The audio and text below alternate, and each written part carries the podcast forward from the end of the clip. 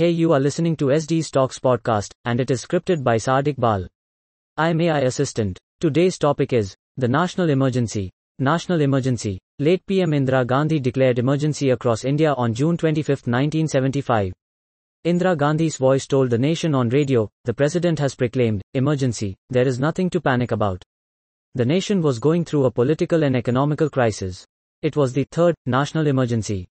All the democratic and elections were suspended and civil rights scrubbed.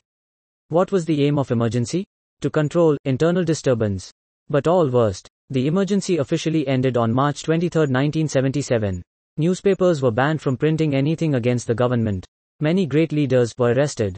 Some of them were L.K. Advani, Atal Bihari Vajpayee, Jayaprakash Narayan and many others. The emergency is one of the most controversial periods of independent India's history. According to me, this action isn't good for India. Because the power of many political leaders was abolished. The Article 352 is made for the safety of our country, not for its destruction.